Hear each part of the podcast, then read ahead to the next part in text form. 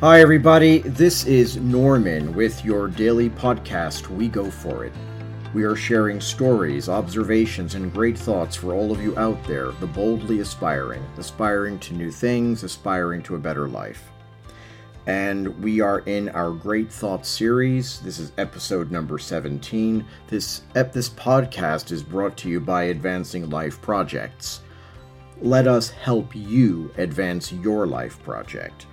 And there was an interesting quote, not really a quote, but it was a thought that came from the, the great Mark Cuban, the owner of the Dallas Mavericks, billionaire, self made man, and a very interesting person to read about. And he said in his, in, in I believe it was in an Inc. magazine article uh, a couple of years back, he said, if you want to succeed, don't follow your passion. And he went on to explain what he meant, which was, don't follow your passion, follow what you're good at. Do that, and you'll be successful. And it was interesting because quite often people talk a lot about, you know, you have to follow your passion, follow your heart's desire. And to a degree, I've, I've agreed with that. I believe that you need to be honest with yourself, that there is something that you must express, and you must find out what that is and then make every effort to express it and not to go to the grave with the music still in you. Now, it was interesting because when he talked about don't follow your passion, I would say now, when I think about it, I might say, you know something, to a degree, you're right. But then, what are we supposed to do? Where, where does passion go? Well, I have a problem with that word passion. You know, when we talk about passion, we're talking about lack of control, emotion, just letting yourself go and and going out and doing crazy things your passion you're passionate about. And i think it's great to be passionate about things but i also feel that there is another element in our lives where we're not passionate necessarily but we are in deep, harmonious, gentle, joyful vibration with. It doesn't mean that we're always excited about it. It doesn't mean that we're always gung ho or or you know going crazy about something. No. But there are so many elements in our lives things that we do that give us a tremendous sense of fulfillment that's not necessarily passion. If I was to talk about myself, and it was interesting because they, uh, in the article, they talked about if you're passionate about ping pong. Well, it's probably not going to lead you to a great career uh, being passionate about ping pong and following that passion. No, they're probably right but then why do we have to be so one dimensional? Why do we have to say, well, you're passionate about ping pong, and then we focus on ping pong, or in my case, baseball? Why? Why do we have to just focus on one thing that we're passionate about and say, well, that's what you're passionate about? Not necessarily. You can be passionate about many, many different things. But we're still talking about the freedom to be passionate about something things that are not necessarily going to help you make a place for yourself in society, to provide your valuable service to society. And I have to agree with that. However, as I said before, there are many things, many activities that we engage in that give us a tremendous sense of fulfillment, that give us a tremendous sense of well being, of contribution and service. And it doesn't have to be crazy passion either. However, I believe in cross training. There is a, a, a practice that I came across a long time ago called cross training. Now, by cross training, I mean that you have your principal activity. For me, it's teaching and training, and to a lesser degree, writing. And in this activity, I, I, I constantly feed it with things that I learn and things that I pick up from my passions. My passions could be for my passions could be very uh, short term. Could be for a 6 month period in 2012 when Van Halen, my favorite rock group of all time, put out their last album ever. I didn't know it at the time. And I was crazy about that for the next for the for the following 6 months. We I listened to every interview.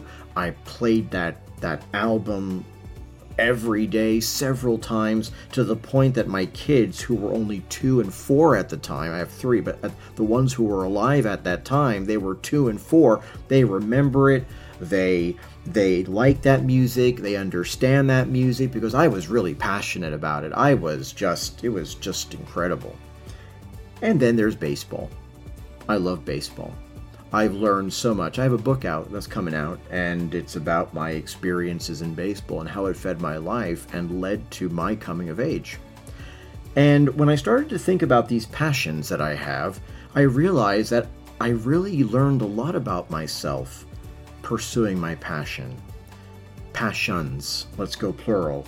And when I pers- when I when I look back at what I've learned as I pursued these passions, I can take these lessons. First of all, I learn more about myself, so I I add to my relationship with myself, and then these lessons I take and I apply them in my teaching and training career.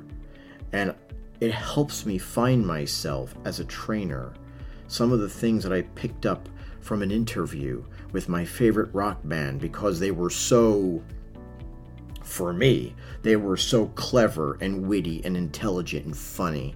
Or I pick up or I learn something about myself going through certain trials and tribulations in order to become better at baseball and become a contributing member to my team. And what I went through, what did I learn about myself? And how did that serve me when I started to go for the things in my life that were super important, not passing passions, but deep seated things that vibrated with me on a permanent basis and were actually part of who I am. So we had this kind of mix going on, the cross training of my passions and how it affected my my place providing in my little way providing service to the people who are around me, be it my community, be it the people I serve long distance, whatever. And so I realized that maybe we're not supposed to pursue our passion in order to make a living or find our place of contribution in society. But we should never discard it. We should never ignore our passions. We should go for them. We should learn from them and then take that knowledge, take those great experiences, those trials, those tribulations, those defeats, those victories, and say, wow, what have I learned about myself? I've learned this and this and this, and you know something? It's good. And then take those lessons, take those things that you're picking up as you're pursuing a passion, and apply it to your gainful activity whatever that might be. You might be a great, you might be an engineer, an architect, you might be a, a, a, customer service person, you might be somebody who owns a restaurant, or you might be somebody who works in a restaurant, whatever. If that fulfills you and you find your yourself in that activity, it might not be passion, pure passion and emotion, which is what I think they were referring to in this article, but it could be something so deep and so meaningful to you that it's just this calm sense of well being when you're doing it.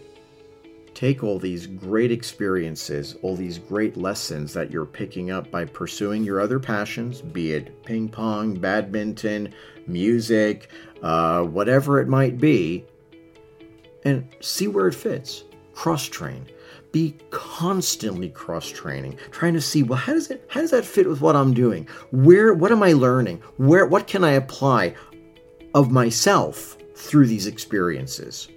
It'll serve you well. It has served me enormously and it's going to continue to serve me for the rest of my life and that's something that i hope that i that i hope you can also enjoy. I want to thank you for your time I thank you for your time from wherever you are around the world, and I wish you all a great day, and I look forward to speaking with all of you again tomorrow. Thank you.